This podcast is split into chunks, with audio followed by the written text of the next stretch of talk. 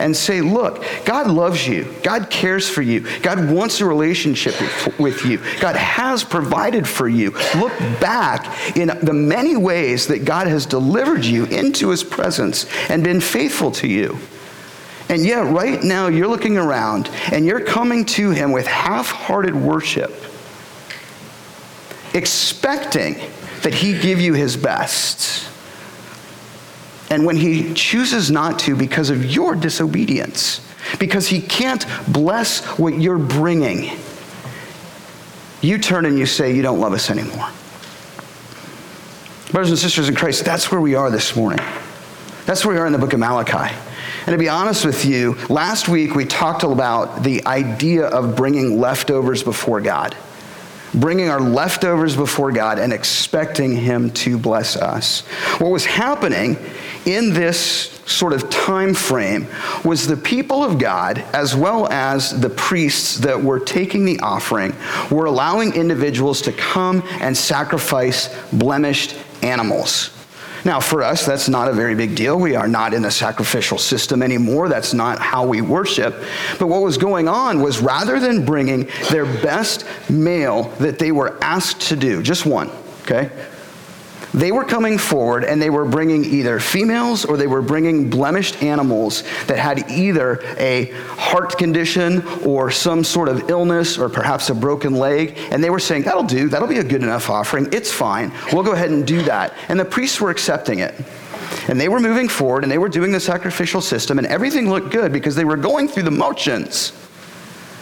But God was looking at it and says, That's exactly what you're doing. You're just going through the motions. You don't have a heart for me. You don't have a desire to truly worship me when all I ask of you is that you bring me your best offering, and yet I've given you so much. And so Malachi comes forward and he brings a message to the people. Now, the challenge in this and the joy in this is this is the last time that a prophet will speak to the people of God.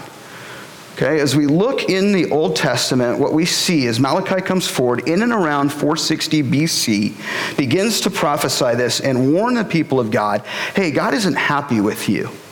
But I want to be careful in this because what we recognize is that while he comes forward and says, God is not happy with you, he says, even though he's not happy, and even though he is, if you continue doing what you're doing, going to wipe animal dung on your face and take you out with the trash, I still love you, says God, and I will always love you, and I will bring about a messenger who will deliver you. And that's where we end in Malachi. But interestingly enough, we have to recognize in this story that after Malachi brings this prophecy, there's 400 years of what we call prophetic silence or what is known as the intertestamental period. And then we move to the New Testament. Then, as is prophesied in Malachi, John the Baptist comes forward and says, Yes, I'm here, but there will come another greater than I. And hence, a little bit later, comes Jesus Christ, our Lord and Savior. That's the story of Malachi. But let's reverse back and let's look at this. It's kind of hilarious when we see God rebuke his people and look at them and say, you know what? If you keep doing what you're doing, I'm going to wipe animal dung on your face and I'm going to throw you out with the trash. But the reason that he's saying this is it's the consequence of the choices of the actions that the people are coming forward in apathetical worship to God. I'm going to go through the motion. I'm going to come. I'm going to look good on the outside. I'm going to do what I got to do. I'm going to do what's asked. But in reality, if you get into the nitty gritty of what is asked of me, my heart isn't there. I'm just trying to get by. I'm trying to make other people think that I look holy. But really, inside, my heart isn't for you, Lord. so, brothers and sisters in Christ, while we're not back in the Old Testament, the reason that we're looking at Malachi is just simply asking us a question Where is our heart for God?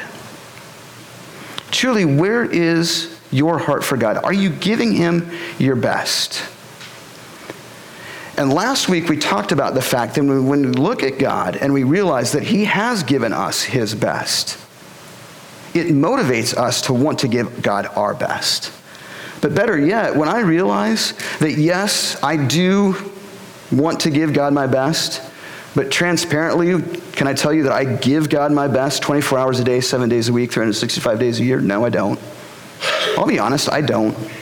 I try, I want to, but there are some days where, you know what? I probably deserve him saying, Hey, Trev, you know what?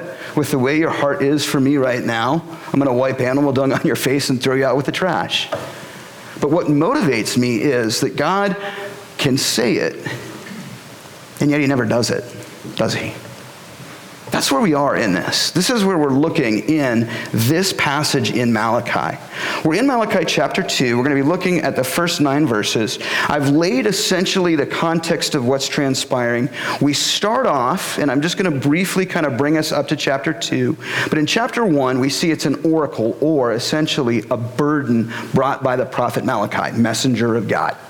Whenever you see an oracle or a burden, you need to take notice. This is time to kind of stop what you're doing and say, wait a minute.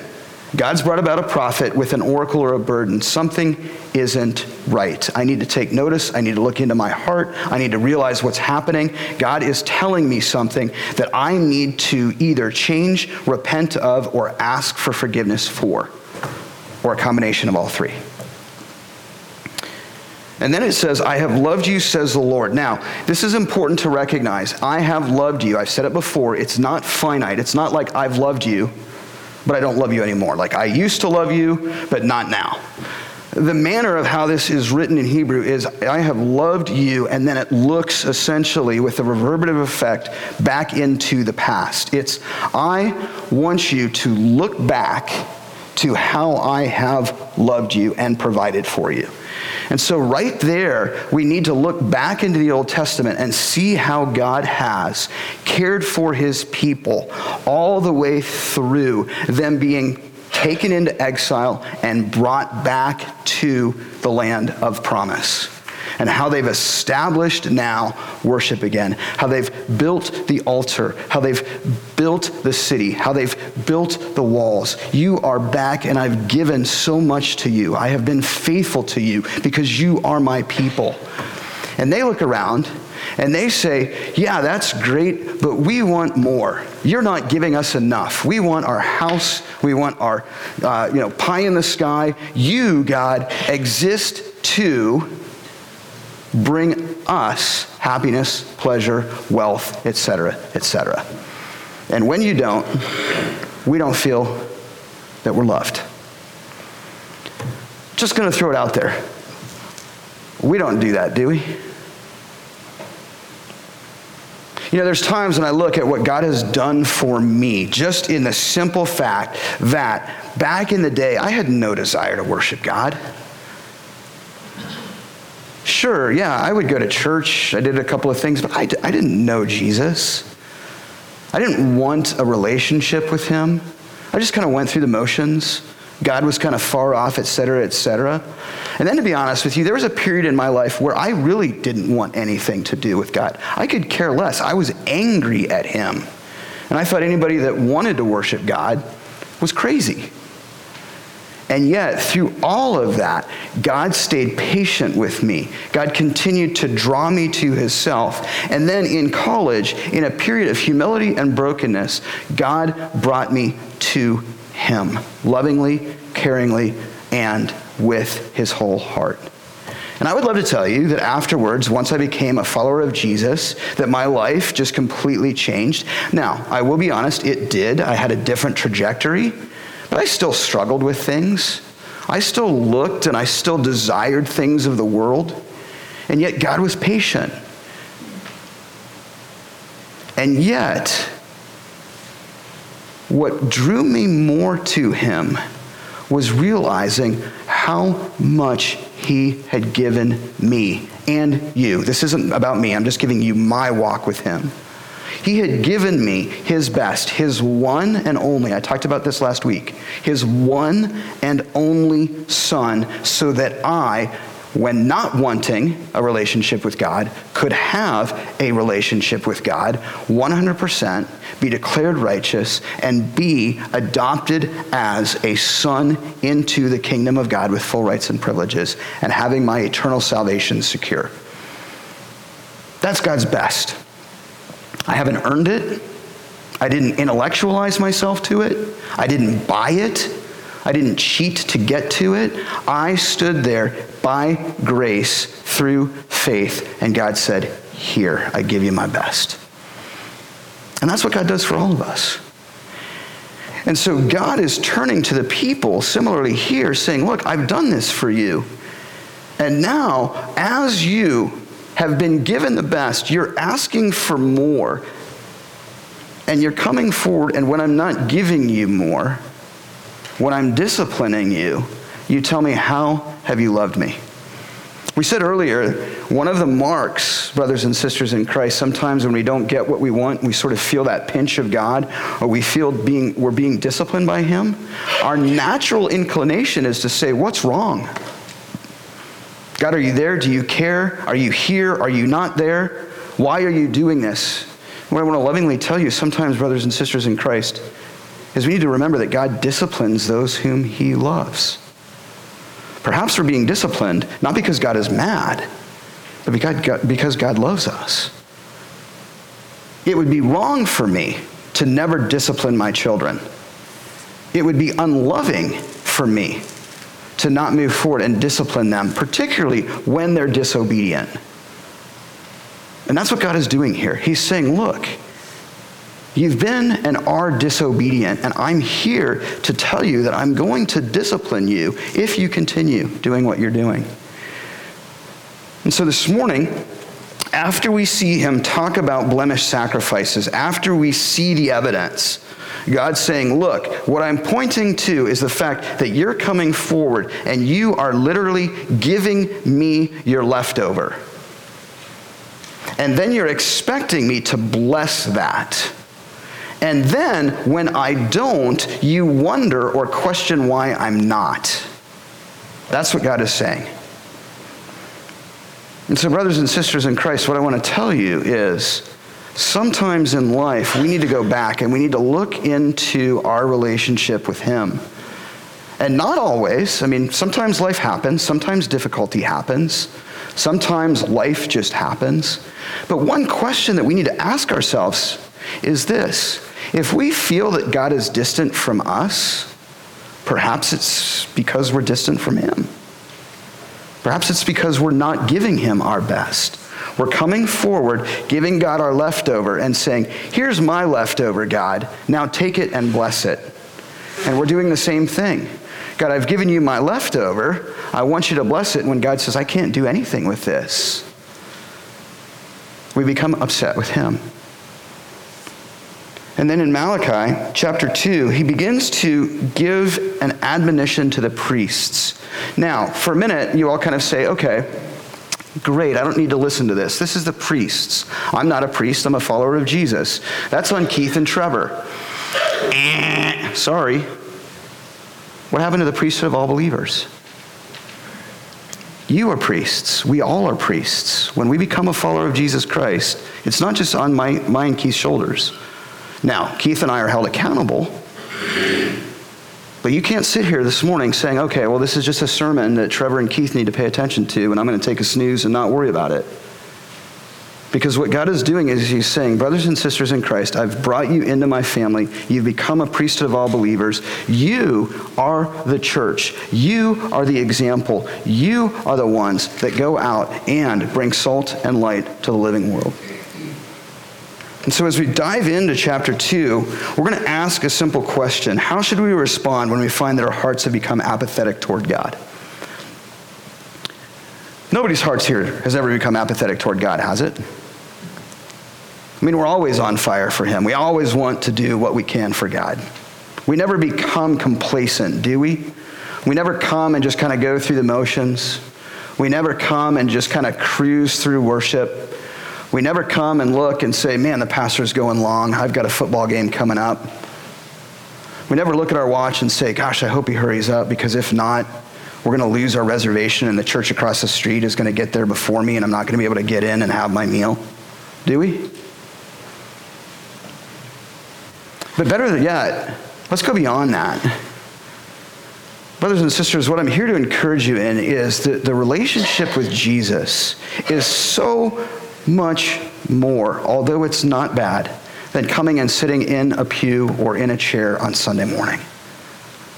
This is important. This is the time that we take to worship our Lord and Savior collectively as a church body. But I want to tell you that there's so much more to the Christian walk than coming and spending an hour to an hour and a half sitting in a chair on a Sunday listening to some guy tell you that if you don't behave, God is going to put animal dung on your face and carry you out with the trash. And so, what I want to ask is when you find your heart has become apathetic, what's the proper response?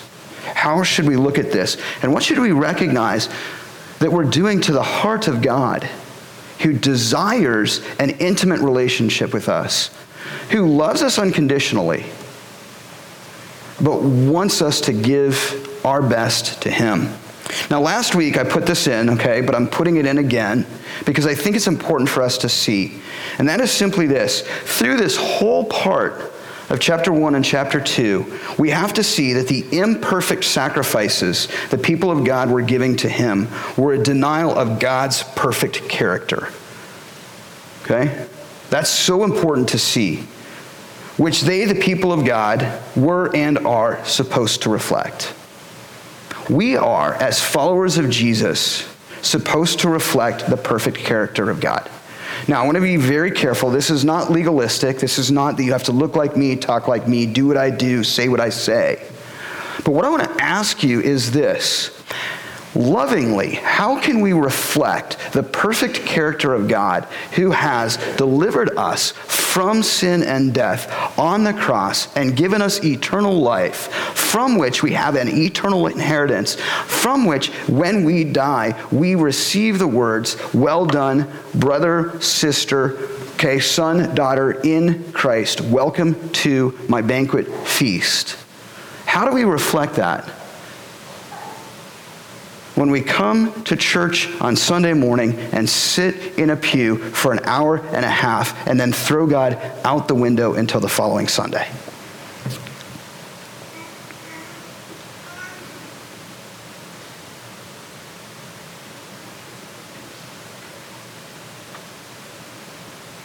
God's perfect. Oh, we want God. We worship God. He's amazing. He's awesome. We come and we worship and we sing and we look good and we do our thing and it's wonderful. And all the time we're coming forward to the altar when God is saying, Bring me an unblemished male, the best that you have, just one. You have more. I've given you everything. And what we do is we walk up and as we're supposed to do this, we look and we say, You know what? This is too much. I'm going to get away with that and I'm going to bring him a blemished sacrifice and I'm going to lay it on the altar and I'm going to say, okay, God, I know I'm supposed to do this when you have done that, but this is too much, so I'm going to give you this and get away from it.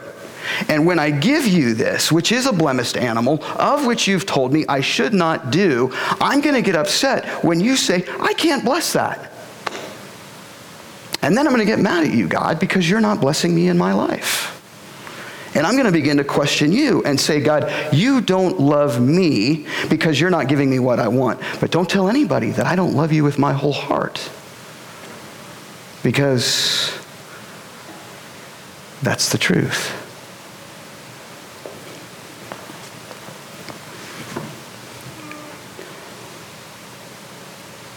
Brothers and sisters, we're supposed to reflect the perfect character of God. It doesn't mean we're supposed to be perfect. That's not what I'm talking about. We are imperfect, made perfect through Jesus Christ. But my question is, is where is our heart for him? Do we want to reflect the perfect character of God? Do we desire to do that? Or are we coming on a Sunday, giving God an imperfect offering and expecting him to bless us when our hearts aren't in the game? We continue on. We're in chapter 2, and essentially, after talking about these injured or crippled, half hearted offerings, Malachi turns and he says, And now this admonition is for you, O priests. And again, earlier I've said, as much as I would love to tell you that Keith and I have to pay attention to this, you do too. Because in the New Testament, we are the priesthood of all believers. It says, if you do not listen, okay, conditional, it's not I'm going to do this no matter what. It's conditional. If you do not listen, and if you do not set your heart to honor my name, right there, stop. This is the key. This is exactly why Malachi is coming before the people of God. If you're not going to listen and you're not going to set your heart on me, then consequence. Says the Lord Almighty I will send a curse upon you, and I will curse your blessings. Yes, I have already cursed them because you have not set your heart to honor me. Now, I want to take a minute. Has anybody been taking some time and paying attention to Malachi? And paying attention to, at the end, in the passage where it says the Lord Almighty, or some of your passages might say the Lord of hosts. Do you notice that? If you go through there, it's the Lord Almighty, the Lord Almighty, or the Lord of hosts, the Lord of hosts, right? Time and time and time again. And you're kind of sitting there going, isn't that a little repetitive? Yes, it is. And there's a reason for that. In fact, Malachi, per percentage basis of, men- of mention, is massive. It's about 43% of the time of the mention of Lord Almighty versus other texts. And there's a reason for that. It's to demonstrate to the people of God and those reading it that this tiny little nation that still did not have an army to protect itself, that still was a fledgling, that still was beginning to recover from exile, right? On a worldly basis, had no means to protect itself. But let's take a clue here. The Lord Almighty. Even though you don't have an army to protect yourself, you have a heavenly army, the Lord of hosts, behind God who protects you as a nation.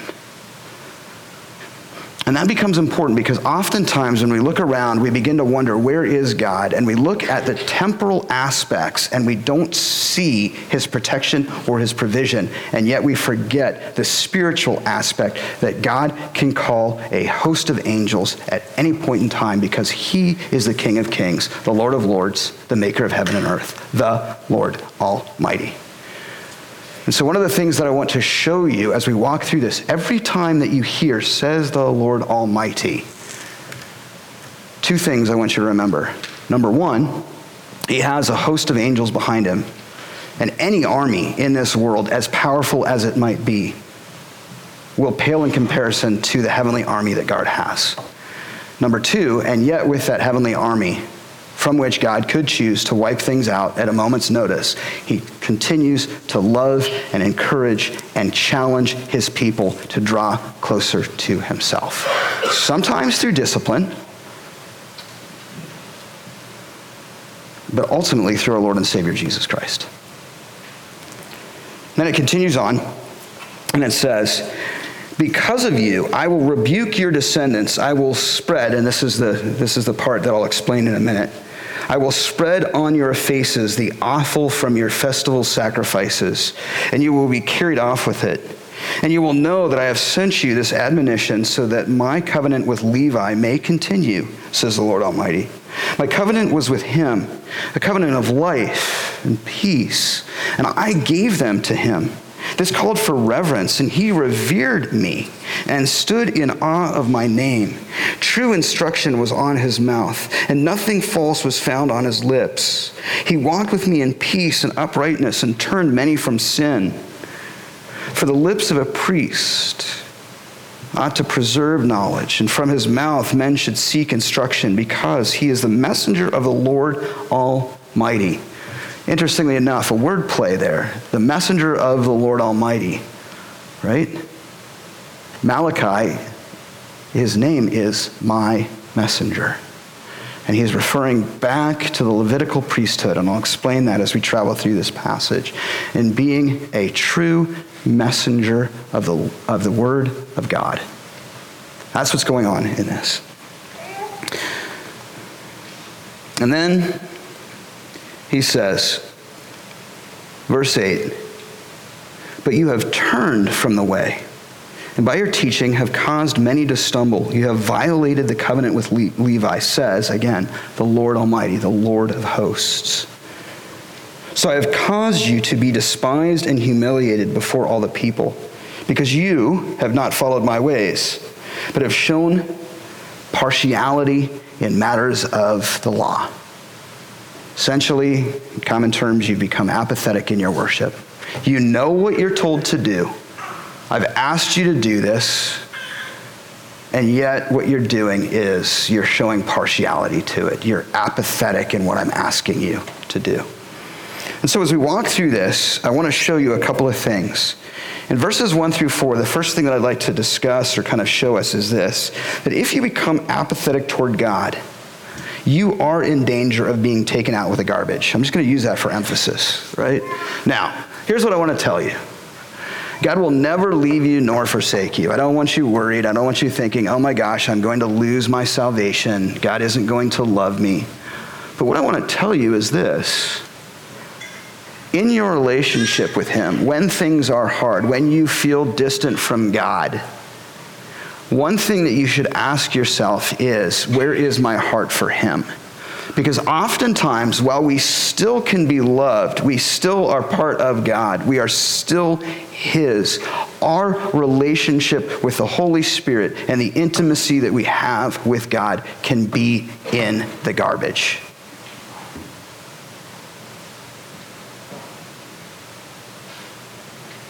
And we look at this, and I want to show you a couple of things we start off and it says, okay, this admonition is for the priests. If you do not listen and if you do not set your heart to honor my name, says the Lord Almighty, I will send a curse upon you and I will curse your blessings, right?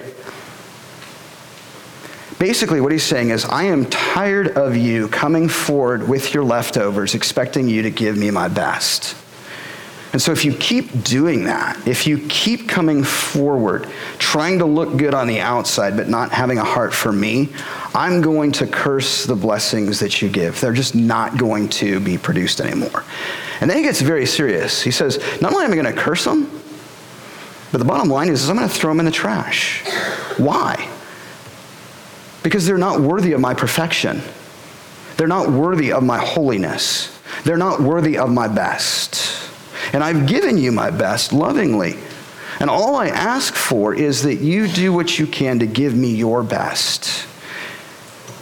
And yet you come forward and you continue to give me leftovers and become upset when I don't give you my best. And then we see in verse 3 Because of you, I will rebuke your descendants. I will spread on your faces the offal, some of you might see, the dung Okay? What is offal? Okay? Offal were the internal organs of an animal traditionally regarded as being inferior meat, and they were used as a symbol of disgrace. When people would come forward, as they should, and bring a male goat to the offering, which is what they were asked to do so in their worship of God, they would sacrifice the animal. And then, those of you that are hunters, right? When you have an animal, do you keep all of the innards? Okay? No, you don't. You gut it and you get rid of most of it. That's awful. Okay? Now, I'm going to get a little bit more graphic, right? A lot of the offal has to do with the area of what? Dung. You don't keep it. Okay? What do you do with it? Leave it or throw it away. That's what they did. They would sacrifice the animal, they would take the offal, the offal would be there, and then afterwards, they would take that offal, they would remove it from the altar, they would carry it out.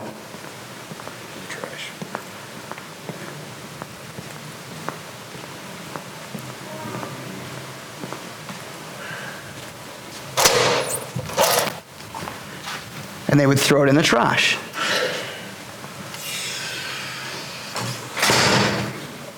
Why? Because it's not needed, but more important, it's a symbol of disgrace. And what God is saying is if you keep coming forward, if you keep giving me half hearted worship, I'm going to take that and I'm going to mark your face. Now, interesting enough, why is he doing that? Because then, when they walked around the town, people would see the mark of the offal on their face, and they would realize, yeah, you look good on the outside, but you're hypocritical in nature and your heart isn't for God. And you're a disgrace to his name. That's what God's doing. I don't know about you, but praise God that he doesn't do that for us today. Holy buckets. Because to be honest with you, there are days when I would have dung all over my face and I would get up into this pulpit and I would sit there and I would preach his name and I would say how holy he is. And you guys would be like, Did you forget to shave? You got, you got something on your face. And you'd come up and you'd kind of rub it and you'd smell it and you'd be like, Woo. But that's what God's doing. And so, interesting enough, he's saying, Look, if you keep doing this, I'm going to take this offal, I'm going to spread it on your face, and then you're going to be carried off with it, and your descendants are going to be there. Now, why the descendants? In the blessing of God in the Old Testament, to be blessed by God was to have essentially a lot of offspring, to have a big family, to be blessed. That's how you knew that you were blessed by Him. When He comes forward and He says, Look, I'm going to put this on your descendants to Mark that he's saying, Look, I'm going to remove my blessing from you. I'm going to completely pull it away. And you're going to be marked knowing that you were and are a half hearted worshiper of my name.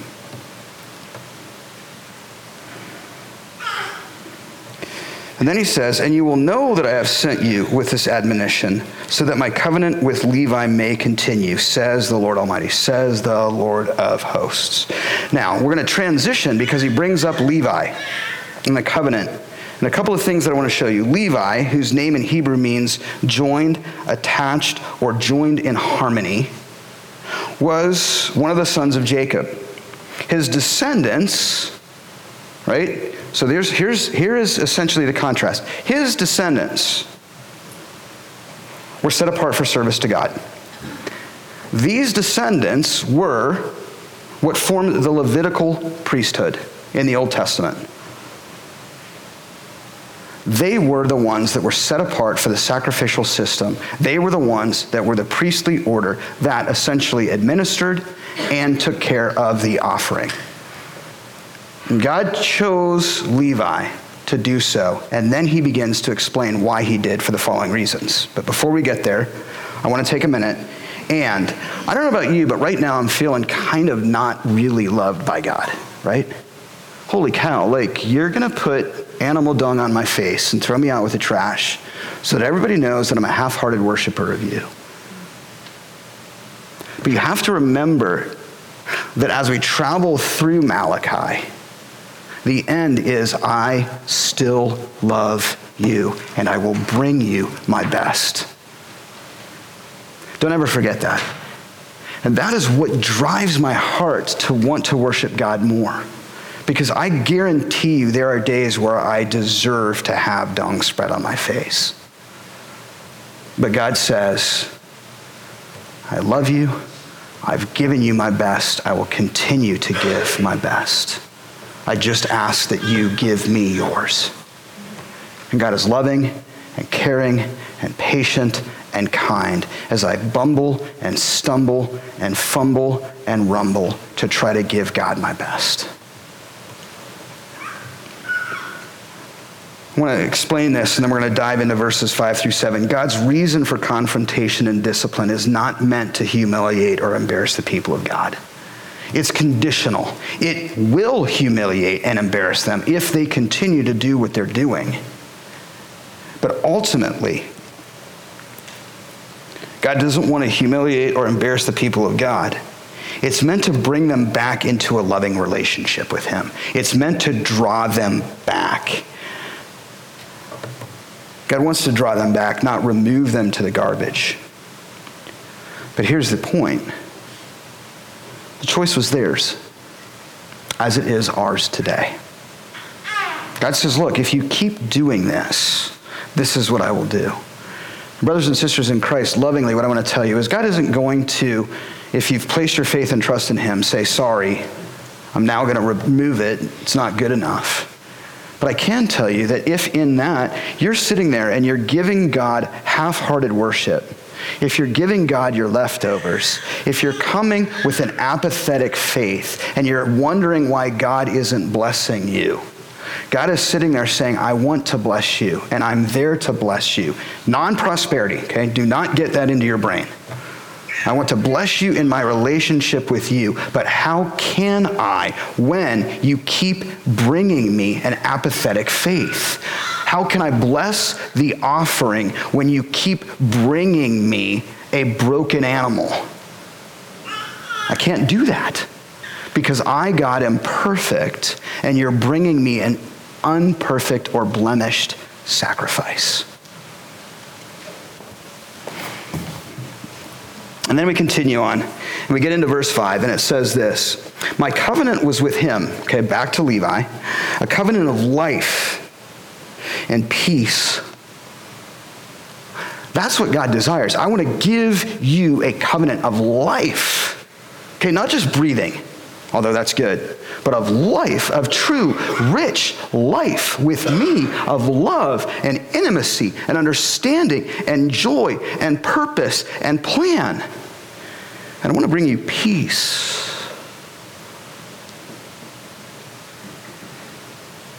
Peace that passes all understanding. Peace that holds your heart close to mine. A peace that looks forward to my kingdom. A peace that recognizes your humility. Peace that recognizes your finiteness. A peace that recognizes your need for me a peace that recognizes that when we look into the eyes of another brother and sister in Christ, we see God rather than a person who's a sinner or an adversary. All of those things I want to give to you. And that's what I've given to Levi.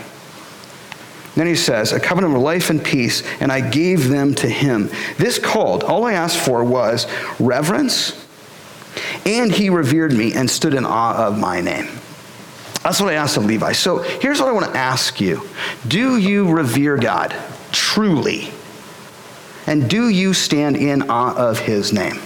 Oh, yeah, ah, ah, I praise Jesus. No, do you stand in awe of God, who is the Lord Almighty, who is the maker of heaven and earth, who has given you eternal life, even though you don't deserve it? You have it. Do you stand in awe of him? Or do you look at him as a genie in the bottle to give you what you want, when you want, how you want, and where you want it? And when he doesn't, you get mad and rattle the bottle and say, It's broken! And then you throw it out with the trash. Oh, wait. That's what God says of us.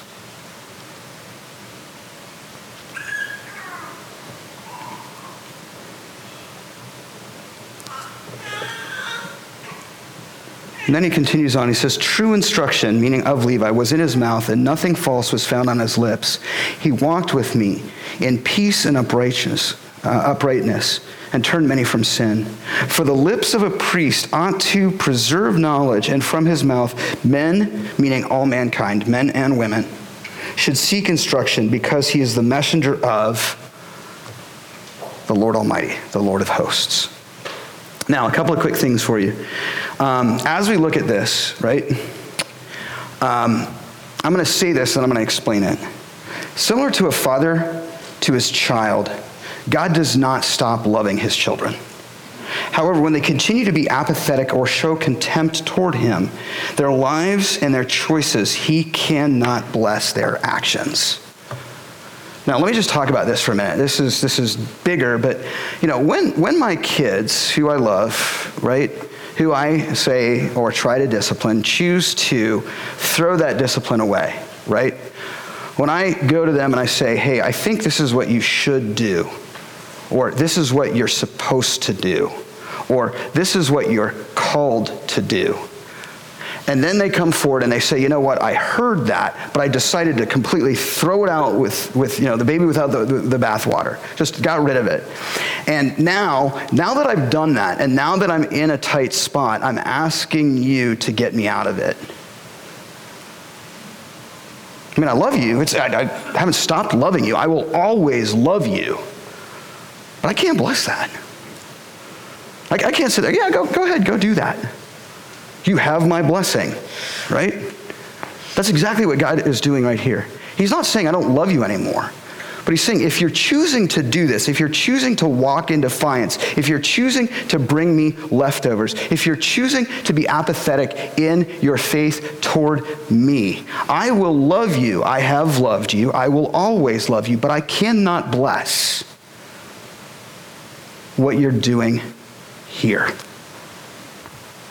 How many of you, as a parent, have ever had to do that difficult, tough love type thing? That's exactly what's going on here. Tough love. I love you. I will always love you, but I cannot bless or be a part of what it is that you are doing because my, God's, character is perfect and what you are doing is imperfect. I can't bless that. And what he's doing is he's turning the eyes of the people to look back to Levi, the establishment of the Levitical priesthood, the establishment of the covenant, recognizing that Levi's priesthood was perfect because he was a man who was upright before God, who revered his name, who wanted to be have him or sorry, to have God praised, who was in awe of his name. But you, O priests, today are nothing but Levi. You look like him, you act like him, you talk like him, but your hearts are far from me.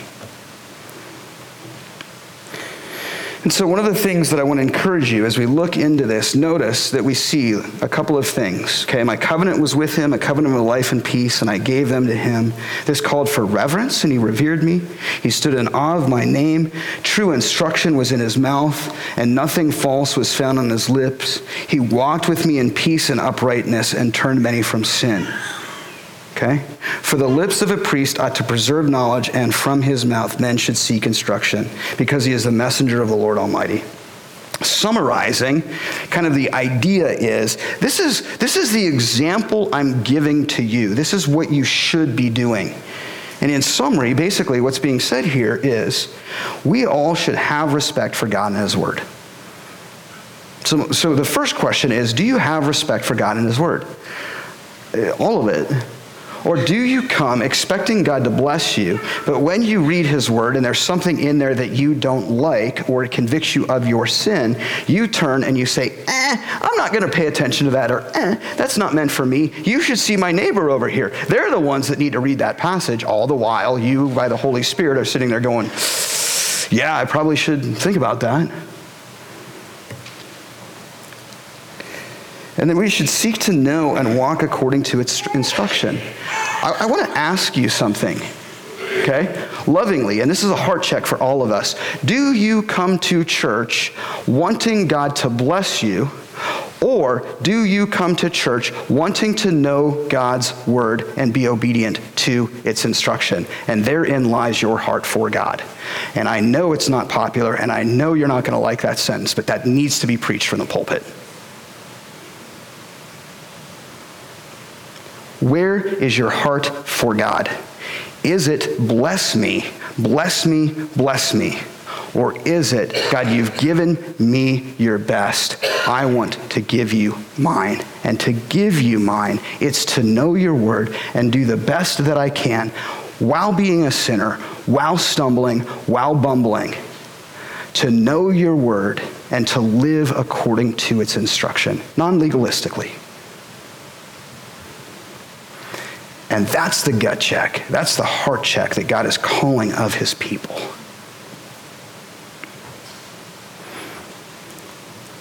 And then it continues on, and essentially we see in verse 8 the following aspect, okay? The reason that God is so upset back in 5 and 7, the main point is that when we are apathetic toward him, it breaks God's heart to see his representatives become so apathetic and unclean. That's why God is so upset. You are my representatives. You are my church. You are my people. And yet you're apathetic toward me. And you're bringing me an unclean offering. And then in verses 8 through 9, we see, however, while God still loves us, we have to suffer the consequences for our apathy.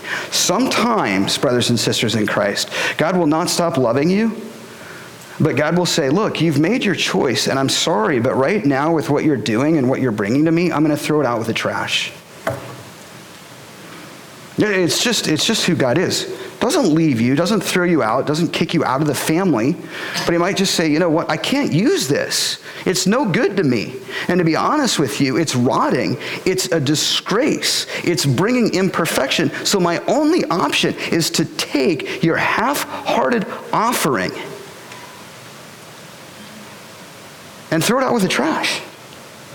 When I've warned you, when I've told you, when I've loved you, and all I've asked is that you bring me one male goat of all that you have to bring worship and honor to my name. That's it.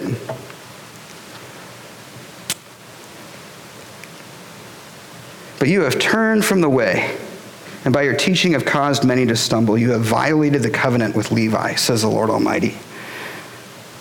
And because of this, because you have made this choice, not I, because you, O people of God, I have caused you to be despised and humiliated before all the people. Again, reiterating, because you have not followed my ways, but have shown partiality in matters of the law. Now, recognize in the Old Testament, individuals lived by the law. They were supposed to follow the law. Now, we realize that the law was essentially to show us what? That we can't follow it. Paul says that himself. But Christ, what? Was perfect, and his sacrifice allows us to be perfect according to the law because of what he has done. Again, the more that I look at that and I realize, holy cow, I, I mean, I don't know about you, but if I had to follow the law, whew, I think I didn't follow the law this morning. I think I'm guilty. But I've been made perfect because of who Christ is. I've been given the best through Jesus. So the last thing or the, the little thing that I can do when I worship God in this understanding is I can come forward and say, Of the herd that I have been given, God, when I come to you, I can give you the male offering.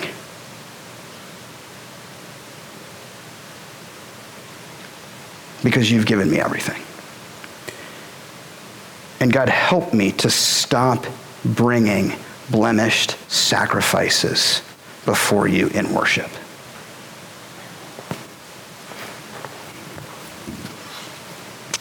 The ESV essentially says this, okay? Um, when, we, when we see that God is going to humiliate them, right? And he says they've shown partiality in matters of the law, you're like, that's a little harsh.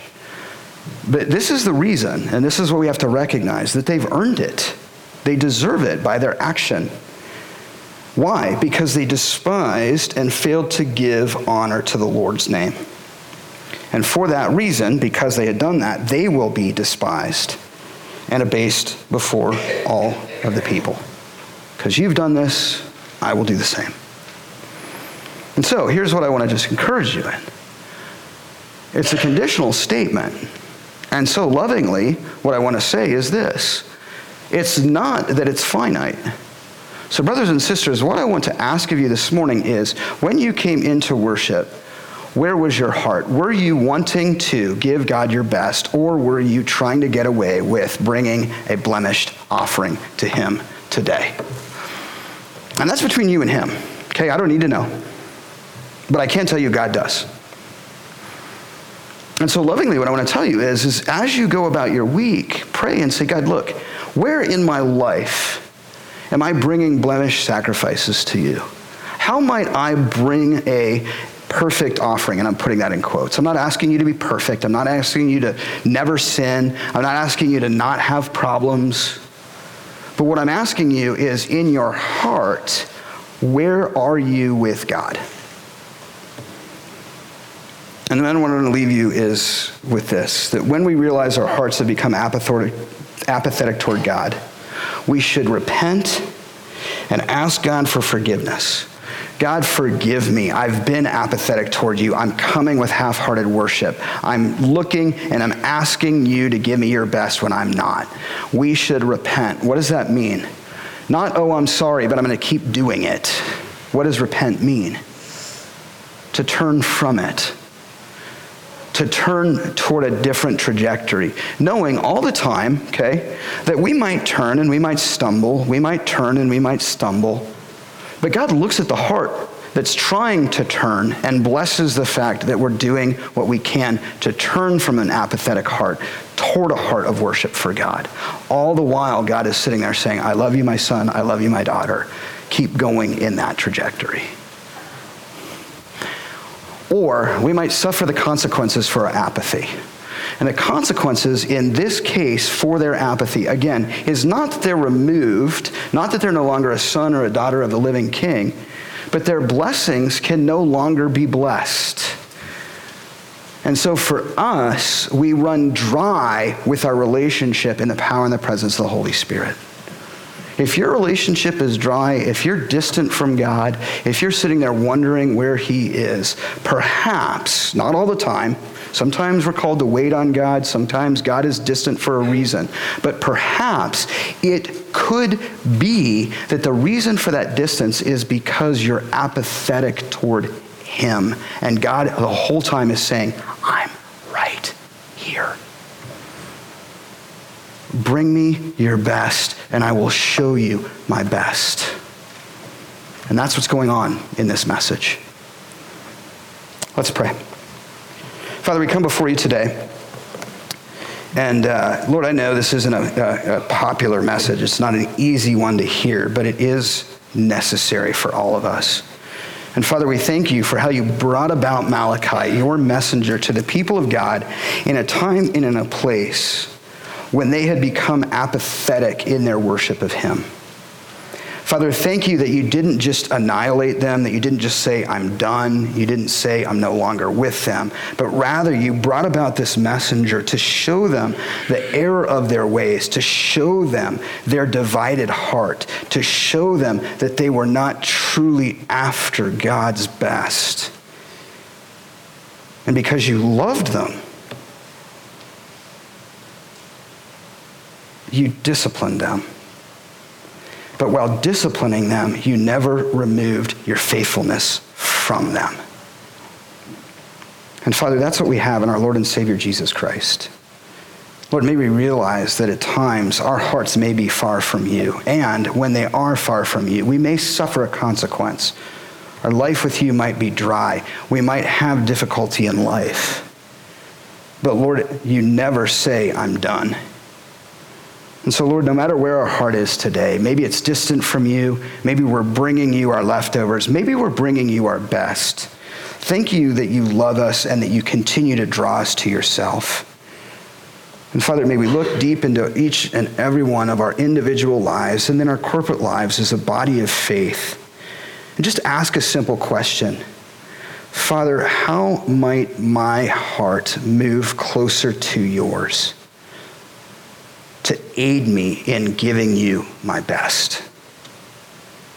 And Lord, I guarantee that when we pray that prayer, you will take it and you will make it. And Father, we will see your name be glorified. We love you. We praise you. We pray all of these things in your name, dear Jesus. And we ask it by the power and the presence of the Holy Spirit.